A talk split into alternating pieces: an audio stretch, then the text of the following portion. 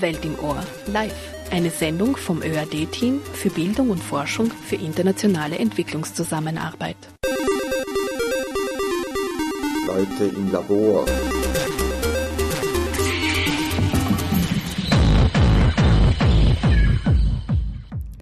Herzlich willkommen, liebe Hörerinnen, liebe Hörer, bei unserer Sendereihe Welt im Ohr. Der Sommer ist langsam vorbei, auch wenn die Temperaturen draußen noch nicht dafür sprechen.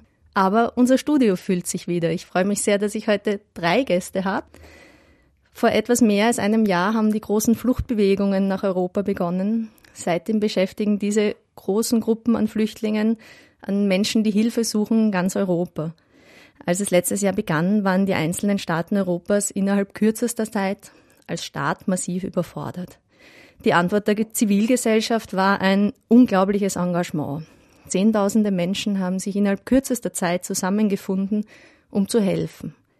Manche haben gespendet, Geld, Decken, Kleidung, sie haben übersetzt, sie haben gekocht. Viele davon waren Tag und Nacht an Grenzübergängen und auf Bahnhöfen oder in teils provisorischen Unterkünften für die Menschen da. Viele hat das auch an ihre eigenen Grenzen und weit darüber hinaus gebracht. Unser heutiges Thema ist die unterschiedlichen Gesichter von Flüchtlingsszenarien und deren individuelle und kollektive Verarbeitung. Ich freue mich sehr, dass ich heute drei Gäste habe, die mit dem Thema alle aus unterschiedlichen Blickwinkeln oder Richtungen zu tun haben.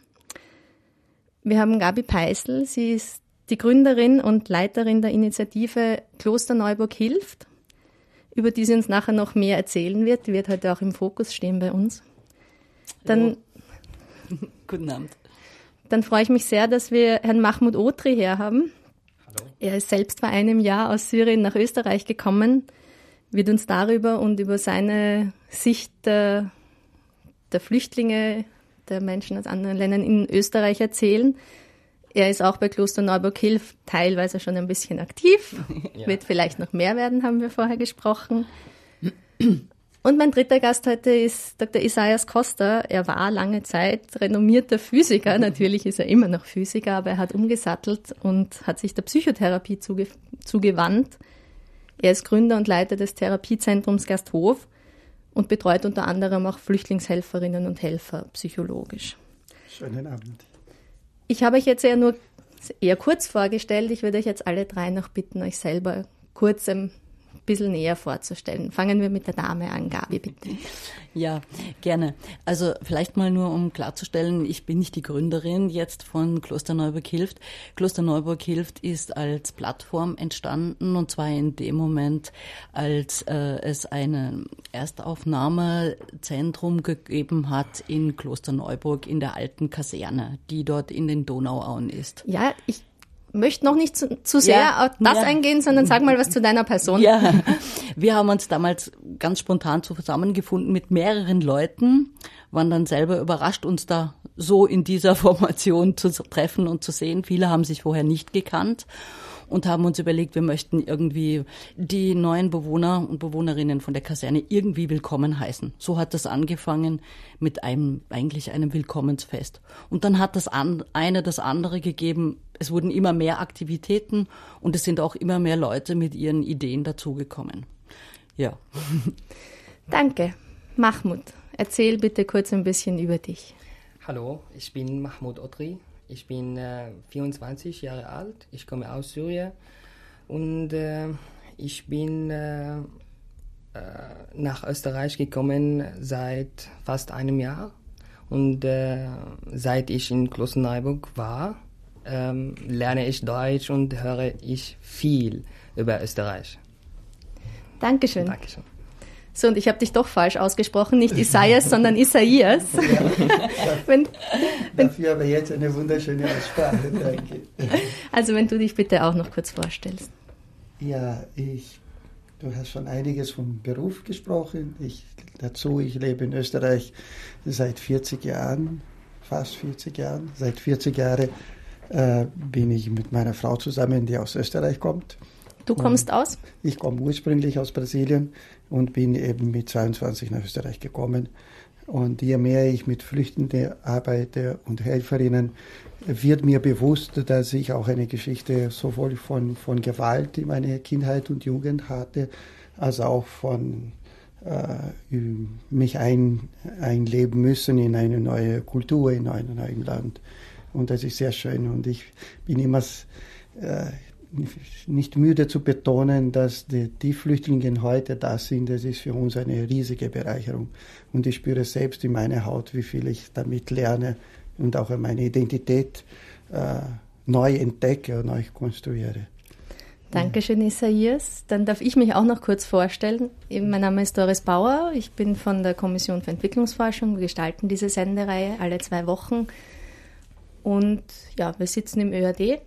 Und jetzt machen wir eine kurze Musikpause und dann darf Gabi dort weitermachen, wo ich sie gerade unterbrochen habe.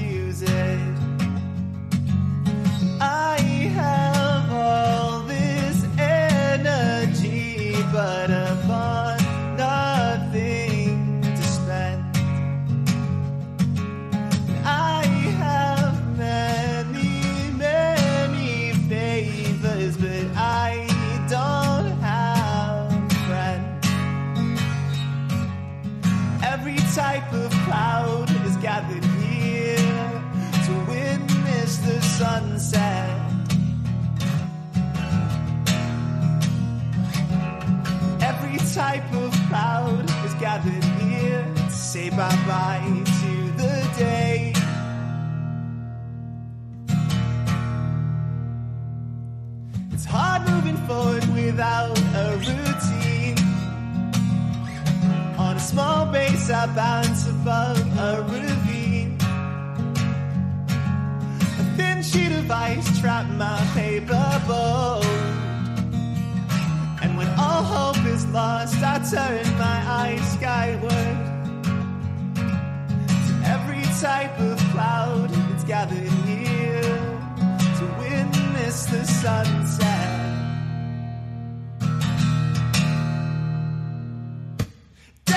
Create yourself something bigger than yourself.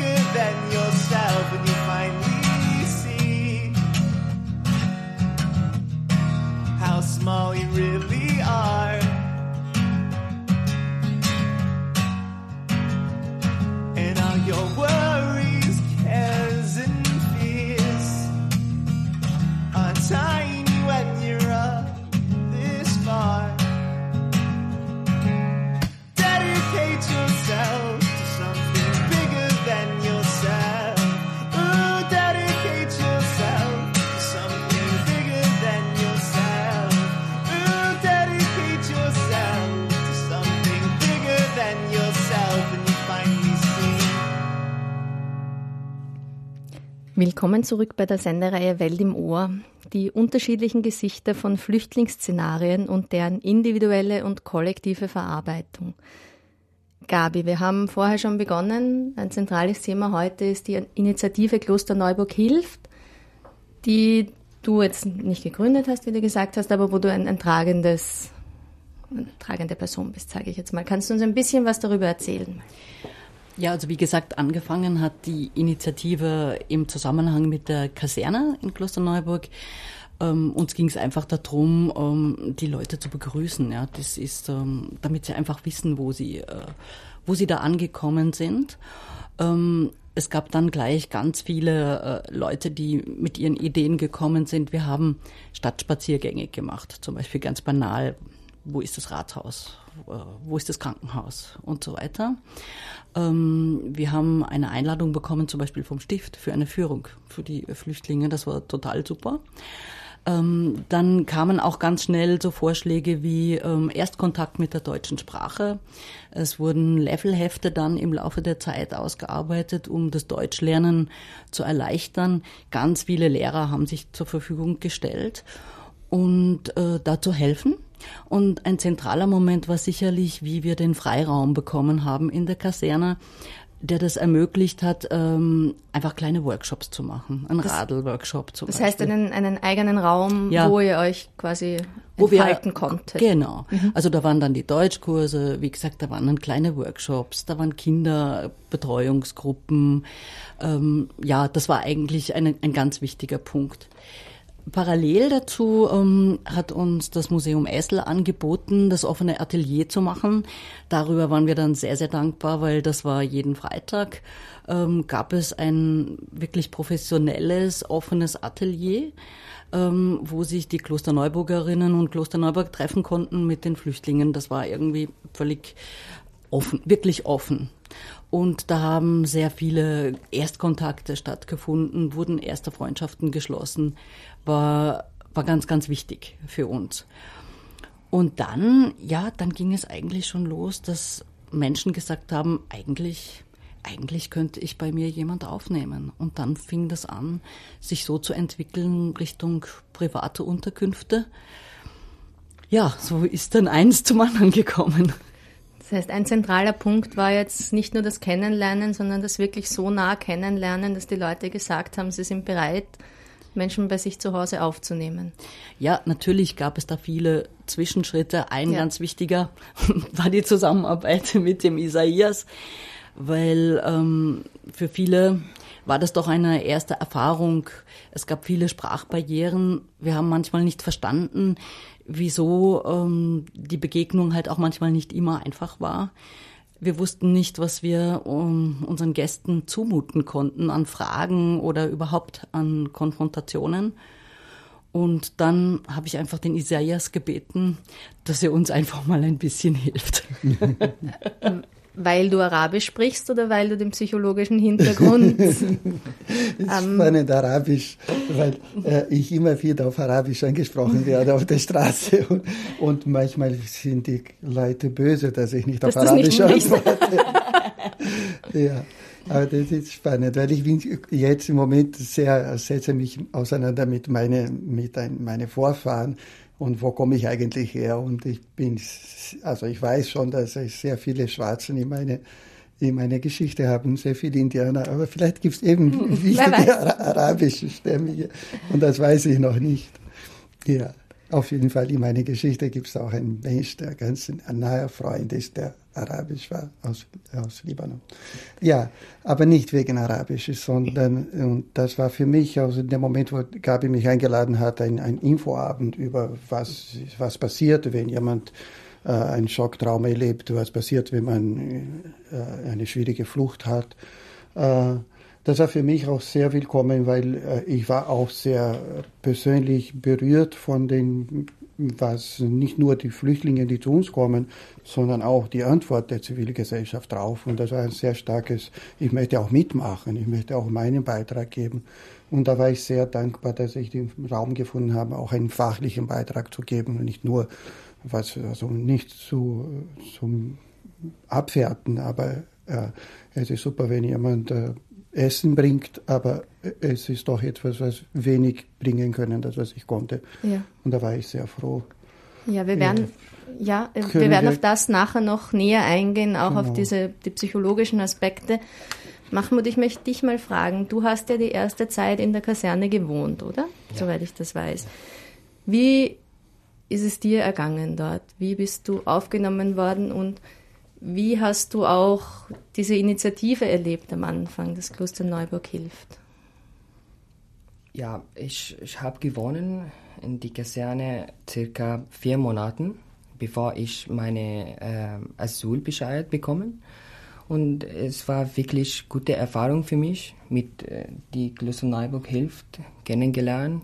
Und äh, ich habe dort viel äh, über Österreich gehört und äh, über die Kultur gelernt, Deutschkurse gemacht. Und ja, wirklich war eine sehr gute Erfahrung. Was hat dir am meisten geholfen? Äh, geholfen. Ja, ja ich habe in, ich hab in Syrien, äh, in meinem Heimatland, äh, Computer, Computer gelernt. Und ähm, ja, wegen, wegen meiner Computer Wissen äh, hat mir möglich, möglich äh, bei der Gestaltung einer Broschüre von, äh, bei, bei der ähm, Aktivitäten von Klosterneuburg hilft, zu helfen. Und ähm, ja, deshalb habe ich. Ja, ich darf, werde. Darf ich einwerfen? Ja? Ja. ja. Du hast etwas Wunderschönes gemacht, was ich sehr wichtig finde in der Antwort. Äh, Doris hat dich gefragt, was, was hat dir geholfen? Und deine Antwort okay. war, es hat mir geholfen, dass ich was tun konnte. Mhm. Und das ist ja, etwas, was genau, wir später dann noch ja, ansprechen können. Genau. Aber ich wollte das im Moment nicht verpassen. Ja, ja, genau das werden wir nachher noch ansprechen, dass was tun oder nichts tun, ähm, was das für Auswirkungen hat, genau, mhm. was das bewirkt. Ähm, bist du alleine nach Österreich gekommen? Ja, ja meine, meine Familie jetzt äh, wohnen in Belgien. Äh, und ich habe noch meinen Bruder in, äh, in Aleppo lebt. Ich, ich bin hier allein. Äh, und jetzt, äh, ich, ich lerne Deutsch. Ich bin jetzt ähm, B2 äh, von Deutschniveau B2 äh, und ich möchte weiter studieren, äh, Telekommunikation Engineering. Ich hoffe hoffentlich in, in DTU Universität. Ja. Ja, ähm, das Thema Integration, das ist ja auch schon einerseits der Begriff ein bisschen überstrapaziert, andererseits ist es ganz zentral. Wo, wir haben Sie ja schon ein bisschen gesprochen, besprochen, wo seid ihr, Gabi, aktiv bei der Integration jetzt? Also wie erreicht ihr die Leute? Also ich möchte nochmal zurückkommen ja. auf das äh, Essel-Museum. Ähm, wir haben dann mal gesehen, und das war irgendwie eine gute Gelegenheit zu sehen, was diese Newcomers, wir sagen Newcomers, ähm, alles mitbringen. Da, da gab es unglaubliche äh, Momente, ähm, nicht nur was die Leute gezeichnet haben, sondern einfach auch ähm, bei den freien Theaterstücken, die es gegeben hat dass da einfach Menschen kommen mit ganz, ganz vielen Kompetenzen, die, ähm, wo es uns irgendwie am Herzen gelegen ist, das irgendwie auch zu vermitteln. Ja, ähm, das, das finde ich auch jetzt noch nach wie vor ganz, ganz wichtig. Ähm, bei den Deutschkursen schon äh, hatten, haben wir immer versucht, so ein bisschen das interaktiv zu machen. Uns hat da die Galemo-Schule ganz viel geholfen auch, wo man einfach nicht nur lernt, sondern auch ein bisschen tut. Wie seid ihr ins Esselmuseum gekommen? Wir, sind ein, wir haben gefragt beim Esselmuseum, ob es vielleicht einen Raum gibt, wo wir einen Begegnungsraum schaffen können. Und dann waren da diese Kunstvermittlerinnen vom Museum Essel. War das schon nachdem es geschlossen wurde oder schon vorher? Das war vorher. Ah, ja. Jetzt leider gibt es das nicht mehr. Das fehlt uns das heißt, auch sehr. Man kann jetzt auch nicht mehr hinein. Ja, das fehlt uns okay. auch sehr, dieser Begegnungsraum.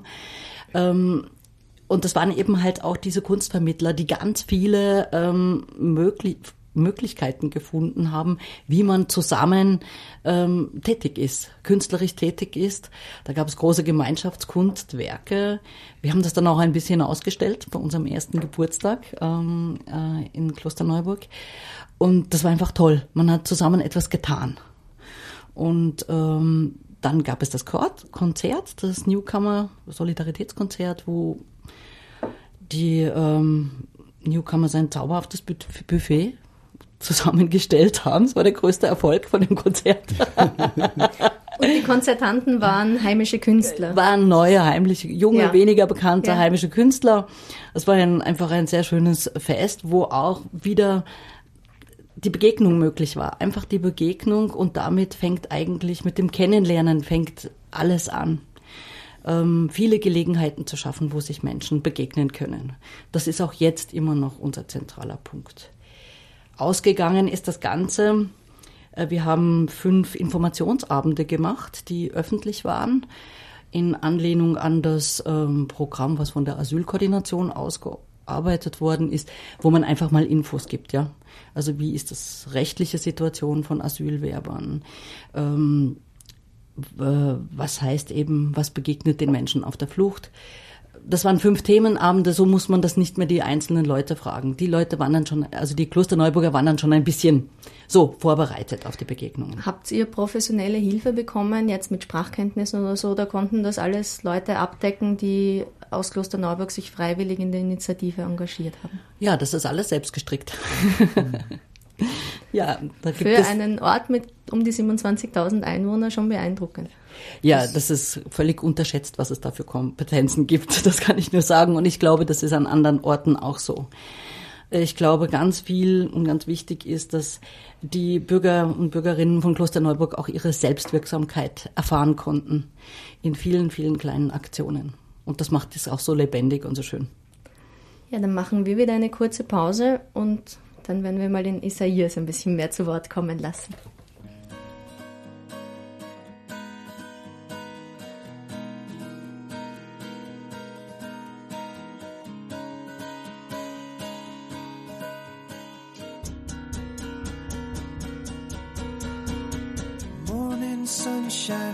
spotted mine.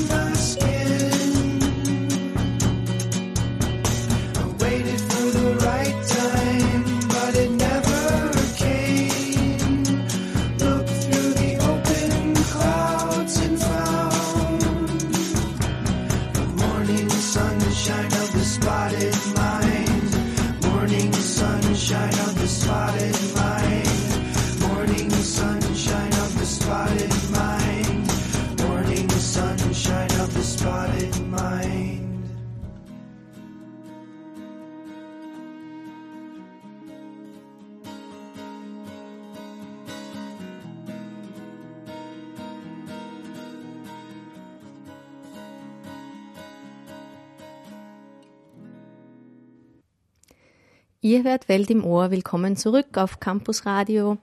Ich sitze heute hier mit drei Gästen, die alle aus unterschiedlichen Blickwinkeln sich mit, mit Flüchtlingen oder wie Gabi es sehr schön sagt, mit Newcomern befassen. Isaias, ich würde jetzt gerne mal mit dir ein bisschen plaudern. Du bist ja, du hast ja auch mit der Initiative Kloster Neuburg hilft zu tun. Wie bist du dazugekommen? Wie ist dein Hintergrund hier? Äh, dazugekommen durch eine Einladung von Gabi. Ich weiß nicht, wie du auf die Idee gekommen bist, aber das war super. Wie bist du auf die Idee gekommen? Ähm, ich habe irgendwie jemand ähm, gesucht, der ähm, also es gab viel von Psychologie und Trauma, war viel die Rede, eben weil wir ein bisschen orientierungslos waren im Kontakt mit den Newcomers. Und dann habe ich mir eigentlich gedacht, wer könnte das sein, der das vielleicht nachempfinden kann. Und dann ist mir ein alter Freund, nämlich der Isaias, eingefallen. Es hat auf jeden Fall super geklappt und das war auch dieses erste Treffen, ähm, was mir sehr, sehr positiv beeindruckt hat nach dem ersten Treffen war, wie ich den Eindruck hatte, das, was ich sage, ist total, wird gebraucht. So wie wenn man Wasser in einem, eine Pflanze, die gerade trocken ist. Das wird es, es hat so gefehlt. Aufgesaugt. Genau. Und das ist etwas, was äh, mich sehr viel Freude gebracht hat. Und das, das Thema Schocktrauma ist etwas, was ich äh, vielleicht zufällig, aber seit dem Anfang von meiner Psychotherapeutenkarriere äh, gemacht kenne und mich begleitet. Das war die erste Fortbildung, die ich äh, gemacht habe, war Schocktrauma.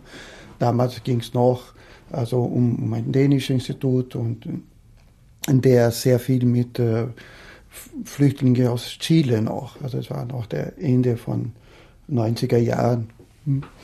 Und äh, was da sehr wichtig war, damals war ich Körperpsychotherapeut und da war für mich sehr wichtig und in dem Thema ist sehr wichtig der, die, der Zusammenhang mit dem Körper. Also die, wenn wir, ein Schocktrauma passiert immer, wenn eine Person in einer äh, Situation ist, dass die Situation, die für sie als unmittelbar lebensbedrohlich äh, erlebt wird, äh, diese unmittelbare Bedrohung macht, dass unser Körper jetzt Seele, Geist und Körper in ein Notprogramm geht. Und da ist nicht mehr zu trennen, was ist Gehirn, was sind Gedanken, was ist der Körper und, und was sind die Emotionen.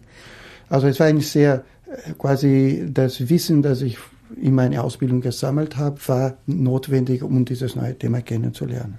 Und, und hast dann, du dann ähm, dort direkt mit den Newcomern gearbeitet oder hast du eher mit den Helfern gearbeitet, jetzt gar nicht die Helfer psychologisch betreut, sondern ihnen einfach mal erklärt, wie es den genau. Leuten, die jetzt kommen. Noch, noch die, Über, die Überbrückung. Also da habe ich dann innerhalb von den 20 Jahren, wo ich jetzt arbeite, immer wieder mit Personen, die ein Schocktrauma oder die Krankheit, die sich bei einer ganz kleinen Prozentzahl, Gott sei Dank, der, der Personen entwickelt, die heißt posttraumatische Belastungsstörung. Mit dieser Krankheit habe ich dadurch in diese viele, lange Jahre viel Erfahrung gesammelt. Ne? Dann komme ich nach Klosterneuburg, hilf in Kontakt mit Helferinnen und habe ihnen zwei Sachen anzubieten.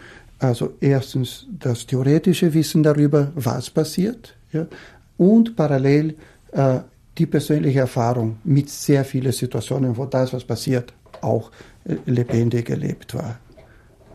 Ja. Mahmoud, hast du Isaias kennengelernt, wie du in der Kaserne warst? Oder ich sage jetzt mal, hat. Eigentlich, ich habe viel, viele Leute kennengelernt aus äh, vielleicht Klosterneuburg oder irgendwo in Wien. Äh, und das daran habe ich viel äh, Kontakt mit, mit den Leuten. Ähm, das hilft mir sehr, über meine Probleme zu vergessen. Ähm, meine Reise war sehr schlecht und sehr schlimm. Ähm, ich habe äh, circa 25, 25 Tagen nach meiner Reise nach Österreich war gedauert. Ja, und hast du dann, als du hier warst, quasi professionell psychologisch Hilfe bekommen oder? Nein, nein, nein. hast du es über weil weil weil ich habe weil ich viele Freunde habe ähm, mit mit denen könnte ich viel über meine Probleme besprechen. Das heißt das hat dir geholfen einfach ja. darüber sprechen? Ja. Und das ist total wichtig die äh, äh die psychotherapeutische oder psychologische Hilfe, äh, sie ist eigentlich in den meisten Fällen gar nicht gebraucht. Ja? Und es ist auch total wichtig, dass die Personen die Erfahrung machen, ich hatte viele Freundinnen. Ja? Also dieses Gefühl, diese Erfahrung, unmittelbare Erfahrung, dass es, ich vernetzt bin, dass ich Unterstützung erlebe, das hilft, äh, sich zu erholen davon. Und wie Mahmoud sagt, es zu vergessen, Ja? Es ist total wichtig in dieser Phase, dass man es vergisst. Ja? Das ist vielleicht anders, als wir noch gewohnt sind von der Psychotherapie, weil ja. dort geht es darum, sich zu erinnern. Ja? In dem Sinn ist es ganz was anderes, ein Schocktrauma oder eine normale Traumatisierung. Ja. Gabi, ja. gleich, ich ja. meine, ist es Vergessen oder ist es Verdrängen? Wo ist da der Unterschied? Weil du sagst, man vergisst in der Situation. Vergisst ich weiß nicht, was der Unterschied zwischen Vergessen und Verdrängen sei, außer eine Wertung. Ne? Okay. Dass es vielleicht Verdrängen negativ wäre und Vergessen nicht. Aber es ist eine Wertung, die eigentlich nicht angebracht ist, weil es ist, äh, das hat schon Freud gesagt, dass es ein Segen ist, dass wir verdrängen können, vergessen können. Aber natürlich, es passiert manchmal, dass Sachen, die wir vergessen haben, äh, nach einer gewissen Zeit, manchmal Monaten, manchmal Jahrzehnten, virulent werden, dass das wieder sich entzündet und dann sehr wohl äh, neu angesprochen werden muss, um aus der Verdrängung rausgenommen werden muss, damit es dann geheilt wird. Aber das ist meistens nicht der Fall. Es ist meistens nicht notwendig. Es wäre interessant, dann im Laufe des Gesprächs noch darüber zu sprechen, wann ist das notwendig und ja. wann es nicht. Ja, kommen wir noch darauf zurück. So, Gabi, bitte. Ja, also was, was für mich ganz wichtig war, äh, als der Isaias bei dem Informationsabend bei uns war, das war, dass ähm, unsere Funktion als Helfer und Helferinnen ein bisschen klarer war. Das war das schöne Bild von dem Ersthelfer beim Unfall, ja. Es braucht einfach jemand, der die Unfallstelle absichert und der ganz einfach mal da ist. Da ist als Mensch und äh, es für mich persönlich jetzt auch eine unheimliche Erleichterung war zu wissen, ich muss jetzt die Newcomers nicht fragen, ich muss nicht für das alles ähm, irgendwie verantwortlich sein oder mich um das kümmern. Es ist genug da zu sein und äh, das anbieten zu können, was jeder von uns irgendwie hat. Ja, und da gibt es ja sehr viel. Das war einfach ein ganz zentraler Punkt für uns Helferinnen. Mahmoud, sind die Freunde und Freundinnen, von denen du gesprochen hast, waren das Leute, mit denen du geflohen bist oder Leute, die du hier kennengelernt hast? Ja, zuerst habe ich viele Freunde äh, kennengelernt von von mein, mein Heimatland, von, Sy von Syrien. Äh, dann äh, war ich allein in Klosterneuburg mit meiner Onkel und Cousine, kleine Cousine. Der, das, das bedeutet, habe ich keine äh, fremde äh, Freunde aus Österreich. Ja, meine interessant war, viele Freunde aus Österreich zu, zu, zu wissen und zu sprechen ähm, weil ich äh, Englisch habe als Fremdsprache. Das hilft mir sehr. Äh, ja, in der Zeit habe ich viel, viel Freunde aus äh, beide. Ja. Isaias, ich möchte dich gerne noch fragen. Ähm, wir haben am Anfang, oder ich habe am Anfang gesagt, dass ja auch die Helferinnen, gerade die, die an diesen, an, auf den Bahnhöfen waren, teilweise sehr über ihre Grenzen gegangen sind. Wo ist jetzt der Unterschied, muss nicht zu technisch sein, aber in der, in der therapeutischen Behandlung für jemanden, der selber geflohen ist und ein Schocktrauma hat und jemanden, der mit diesem Schocktrauma tagtäglich, stündlich, minütlich konfrontiert ist und dahingehend dann selber Hilfe braucht? Ja, wir sind empathische Wesen. Ich glaube, das, was uns als Spezies äh, sehr stark charakterisiert, ist die Fähigkeit der Empathie. Aus der inneren psychischen Ebene gibt es kaum einen Unterschied zwischen etwas, das ich selbst erfahren habe, oder etwas, was jemand, der mir sehr nahe steht, erfahren hat und mir vermittelt hat. Also wenn ein Kind äh, zum Beispiel erlebt, dass die Mutter unter Gewalt vom Vater bedroht wird, für das Kind ist das lebensbedrohlich, nicht nur für die Mutter, weil es einfach eine Identifikation da sehr groß ist. Auch wenn dem Kind nichts, was passiert, körperlich, physisch, kann durchaus eine Schocktrauma und eine Traumatisierung entstehen. Also in dem Sinn, äh, jede Person, die in Kontakt kommt mit jemand, der gerade in einem Schocktrauma ist, macht das mit. Äh, es gibt eine verhängnis, verhängnisvolle Überschätzung der eigenen Ressourcen und Unterschätzung des, was es mit mir bewirkt. Das heißt, eine sekundäre Traumatisierung ist etwas, das ist das fachliche Name davon, etwas, was wieder, immer wieder kommt. Also sehr viele Helferinnen spüren schon, dass sie nicht mehr gut schlafen und denken, der Arme, der hat so viel gelitten und jetzt kann ich mich nicht schützen, nur weil ich nicht gut schlafen kann. Und das ist falsch, weil die Tatsache, dass ich nicht mehr gut schlafe, ist ein Zeichen davon, dass ich zu sehr äh, persönlich mitgenommen bin. Auch die Ressourcen, die eine Person, die auf der Flucht hat, die, die Ressourcen, die sie mobilisiert hat, sind viel, viel mehr als die Ressource, die eine Helferin hat, die innerhalb von drei Stunden zum Bahnhof kommt. Das ist total unvorbereitet. Ja. Unvorbereitet nicht äh, psychisch oder wissentlich, sondern die, das Körper ist nicht in der Lage, das zu verkraften. Ja. Und du hast vorher schon eingehend gesagt, du, du findest es sehr schön, dass du nicht nur mit deinem persönlichen Engagement, sondern auch mit deiner Fachexpertise helfen kannst. Jetzt frage ich mal ganz provokativ, jeder hat seine, verdient Geld mit seiner Fachexpertise. Du bist ja, was ich weiß, auch bei Caritas oder anderen größeren Organisationen. Wirst du bezahlt? Wirst du in großen, kleinen Initiativen? Machst du was freiwillig davon? Wie schaut die Seite aus? Ja, ich werde bezahlt und werde ganz zu meinem normalen Honorar bezahlt.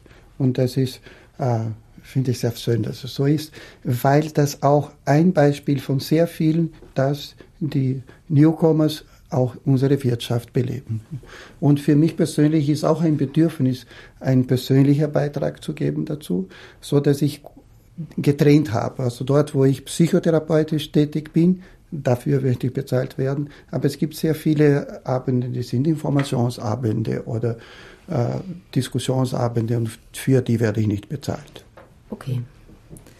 Jetzt hatten wir vorher schon, da möchte ich dich wieder fragen, Mahmoud, dass wenn man als, als, als Newcomer nach Österreich oder auch woanders hinkommt, dann man darf nicht arbeiten, solange das Asylverfahren läuft. Man hat sehr viel Zeit, man hat nichts zu tun. Wie bist du damit umgegangen? Oder war das für dich kein Thema? Ja, ich plane, wenn ich, ich plane, wenn ich B2 habe, äh, meine Studier zu weiter studieren in meinem Bereich Telekommunikation Engineering. Ja, aber ich meine, als du nach Österreich gekommen bist vor einem Jahr, ja. wie erging es dir mit deiner Zeit? Ohne Studium, ohne ja, Arbeit? Das ist wirklich anstrengend und lang und äh, boring. Langweilig. Lang, ja, langweilig.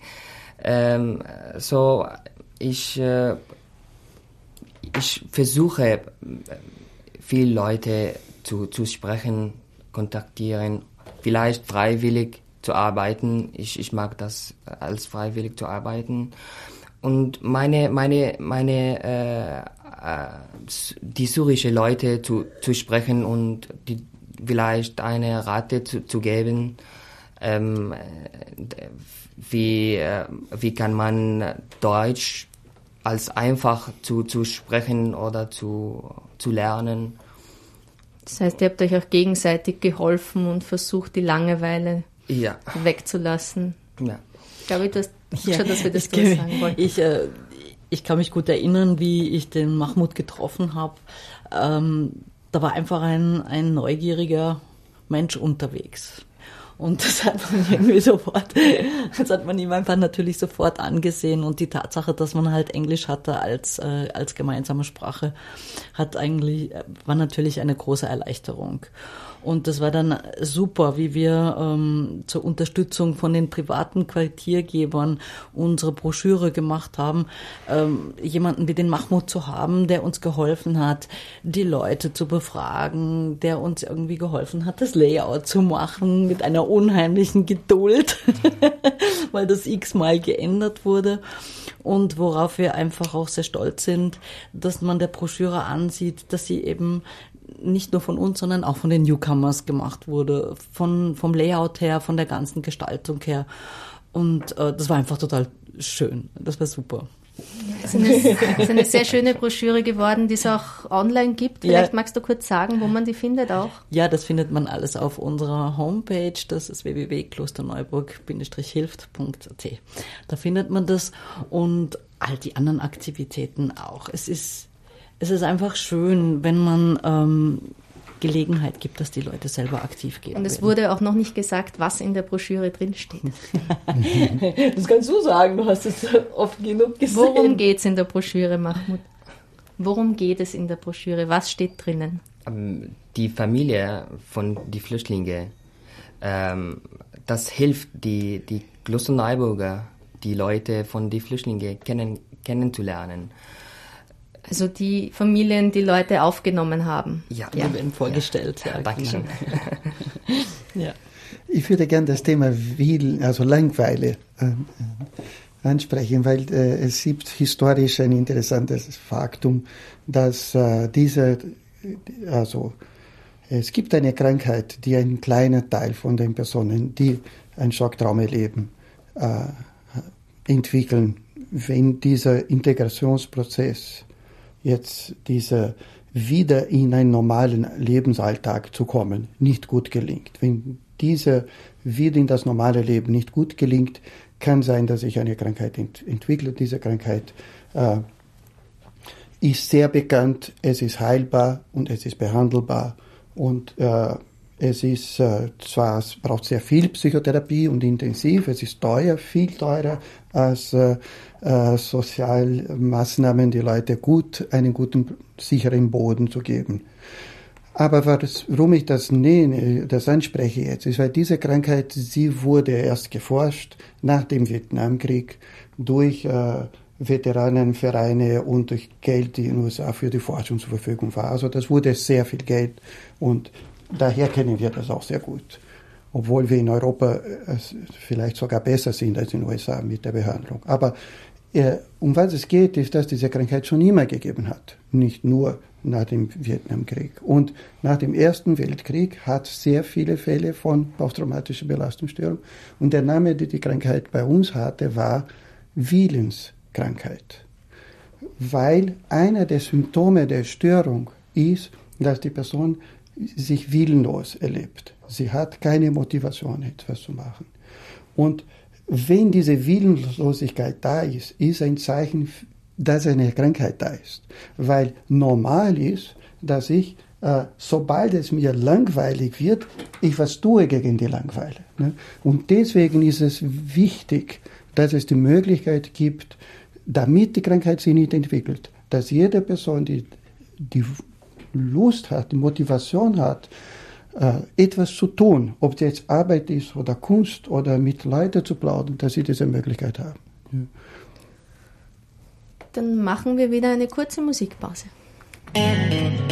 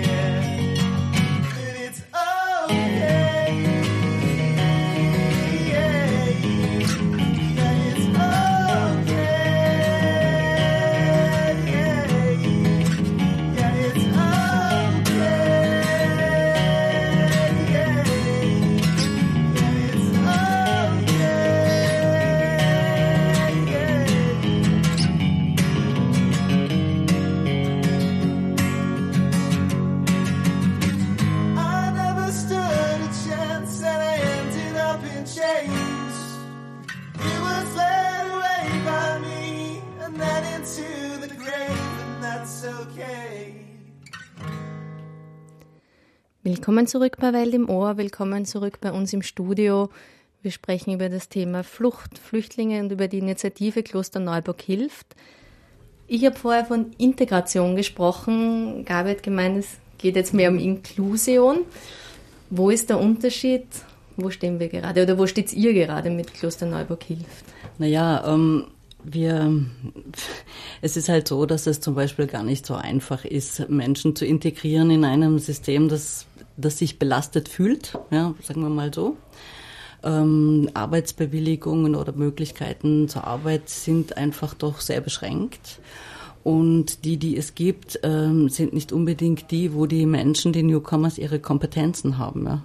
Das gehört ja auch irgendwie dazu. Folglich ist das mit der Integration irgendwie sehr schwierig.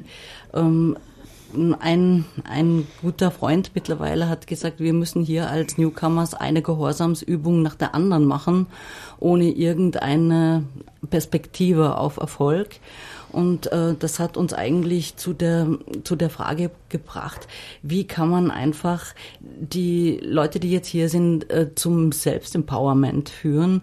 Also, dass sie selber herausfinden, was sie möchten, was sie interessiert und uns die Frage gestellt, wie können wir Räume schaffen, dass sie das finden können und entwickeln können. Da sind wir jetzt eigentlich im Moment am, am Suchen und am, am Sprechen auch mit den Leuten wie Mahmoud oder so, mit denen man halt einfach schon bei diesem Schritt ist, dass man da überlegen kann gemeinsam. Mahmoud, du möchtest studieren, hast du gesagt. Ja. Ja. Das. Was nochmal? ja, ich möchte, ich möchte weiter studieren. Ja. Ähm, aber zuerst äh, natürlich möchte, muss ich die, die Deutsch, Deutschsprache sp sprechen und lernen. Sehr gut. Dann äh, Arbeit zu finden und meine Leben weiter zu, zu leben. Ja, und in der Zwischenzeit wirst du sicher bei uns eingespannt. Sehr gut. Nein, es ist natürlich schon auch wichtig, dass ähm, Leute wie der Mahmoud, die jetzt irgendwie eben schon die ersten Sprachprüfungen hinter sich haben und schon etliche Etappen ähm, geschafft haben, wiederum andere, die vielleicht noch nicht so weit sind oder die sich schwerer tun, ermutigen. Deswegen deswegen ähm, war auch irgendwie unsere Idee, mehr Leute in unseren Verein einzubinden, den wir mittlerweile haben, ähm, damit das leichter gelingt.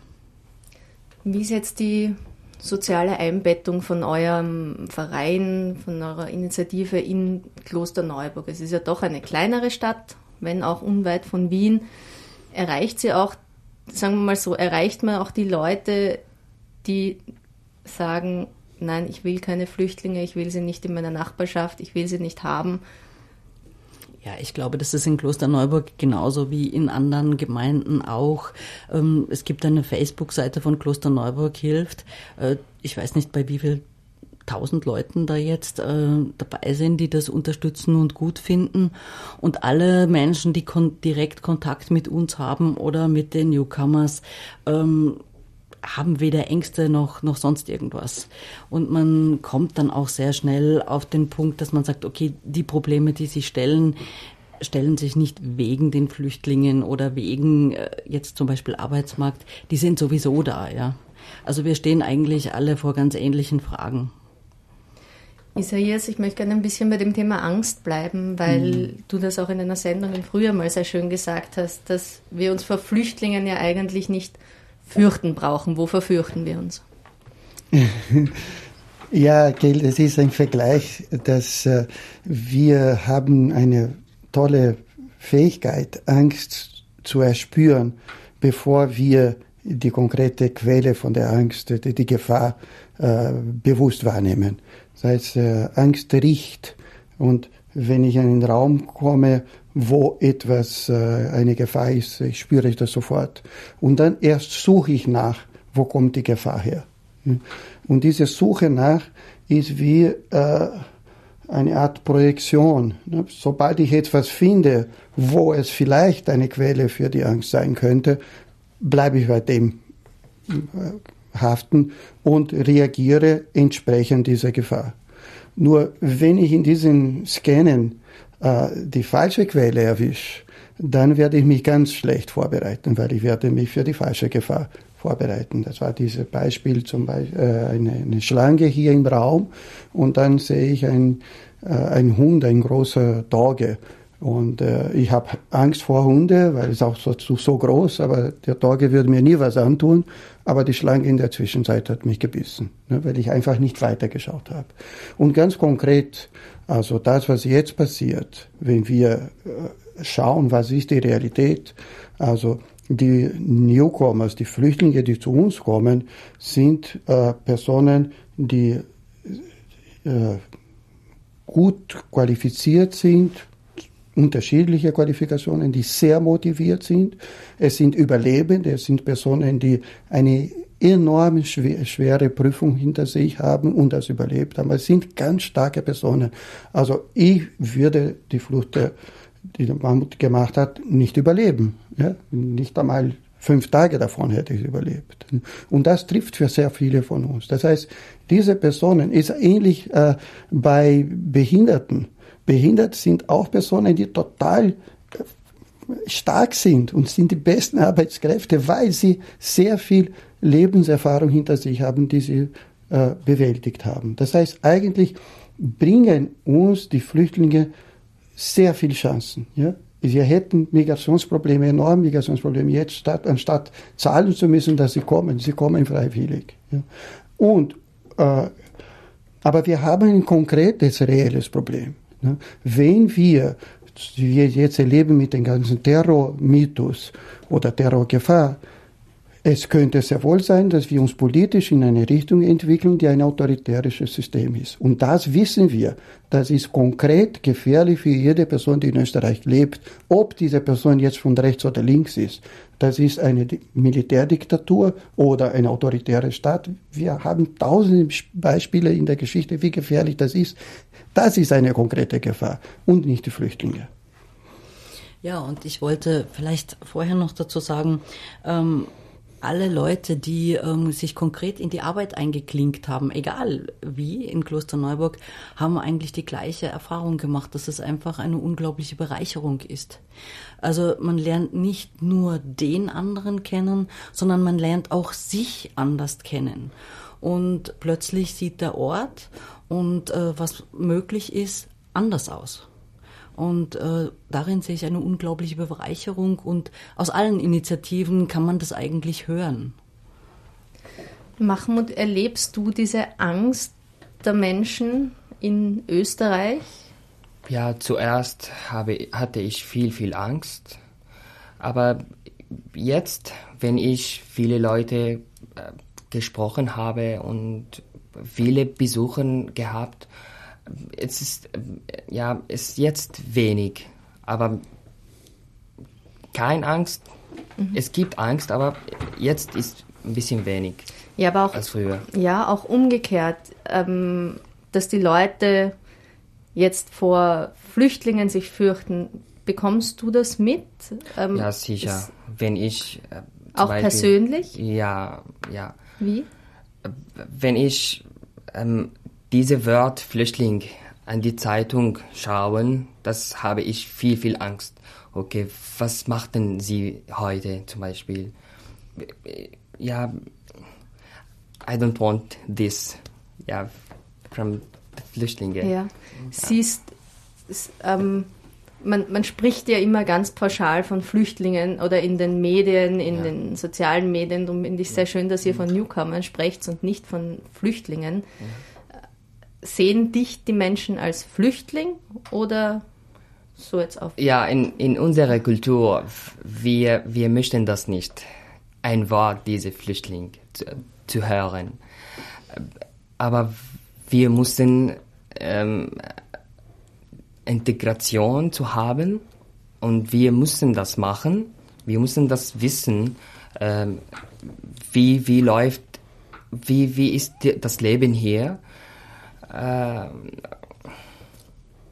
ja, ja, ich finde es spannend, dass äh, in dem Dialog zwischen euch beiden jetzt schon einige Male passiert ja. ist. Wer hat hier Angst vor wem? Genau. Okay? Und äh, natürlich, wem, natürlich diese äh, phobische Reaktion von manchen Österreicherinnen, mehr Männer als Frauen, gegen die Flüchtlinge, erzeugt äh, Angst an die Newcomers. Natürlich. Ja. Und warum ich das unbedingt jetzt was sagen wollte, ist, weil Angst ist die schlechteste mögliche äh, Empfang, den wir denen geben können. Was die Flüchtlinge, nicht nur die Newcomers, wenn jemand, der aus Flucht, fluchtet vor einer Gefahr braucht, ist ein sicherer Raum.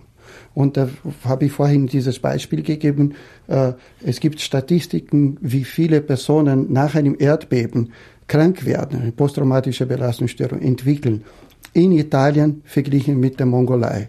In Italien gibt es die besten äh, psychosoziale, medizinische Einrichtungen. Eigentlich müsste man denken, äh, in Italien entwickelt sich weniger posttraumatische Belastungsstörung. Aber es ist umgekehrt. In, Mongol in der Mongolei ist mehr als zehnmal weniger als in Italien.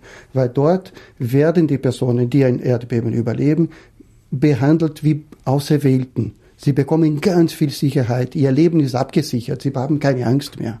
Und in Italien, wir leben jetzt gerade, es war vor kurzem ein Erdbeben, wie schwierig äh, schon die Bürokratie, wie schwierig das ist. Die Leute haben keine Perspektive, wie es weitergehen wird. Und das erzeugt Angst und Angst erzeugt dann die Störung. Wer, wer erzeugt in der Mongolei dieses Gefühl der Sicherheit? Sind es die Familien, Freunde, der Staat? Ja, die Kultur ist so, dass Überlebende als Auserwählt Gottes sind. Und dadurch werden sie besonders bewertet in der Gesellschaft. Aber wir müssen nicht so weit gehen. Es genügt einfach, dass wir sehen, was ist die Wirklichkeit. Ja? Die Flüchtlinge sind eine große Bereicherung für unsere Gesellschaft. That's it. Ja, ich wollte noch mal was zu der Angst sagen. Äh, natürlich gibt es Situationen, wo man sich nicht zurechtfindet. Oder es gibt Situationen, wo man nicht mehr weiter weiß. Ja, also es hat sich in den letzten in den letzten Monaten in Österreich doch einiges ähm, getan, auch auf gesetzlicher Ebene.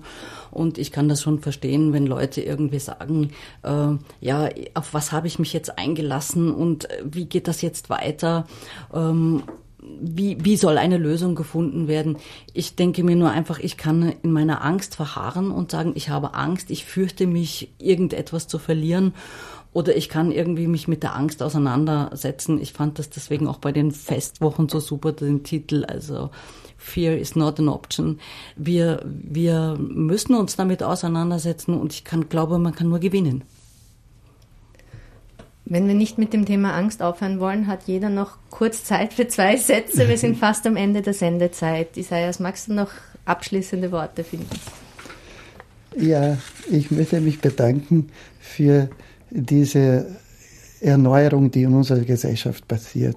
Österreich ist so viel reicher geworden im letzten Jahr und dafür bin ich sehr dankbar. Ich kann das nur bestätigen. Es wäre gut, wenn wir die Flüchtlinge eine Stimmung geben. Das sollt ihr haben. Ja.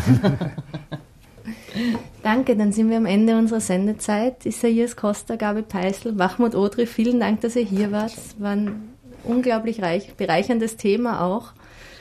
Ihr könnt die Sendung, für die, die jetzt nicht zuhören und es gerade nicht hören, die Sendung ist ab Montag online. Das sind all unsere Sendungen sind online auf www.kef-research.at. Musikalisch begleitet haben uns heute Brünn, The Man in Washington, und das letzte Lied kommt von Fresh Body Shop. Danke, dass ihr zugehört habt. Das war die Sendereihe Welt im Ohr vom Team für Bildung und Forschung für internationale Entwicklungszusammenarbeit im ÖAD.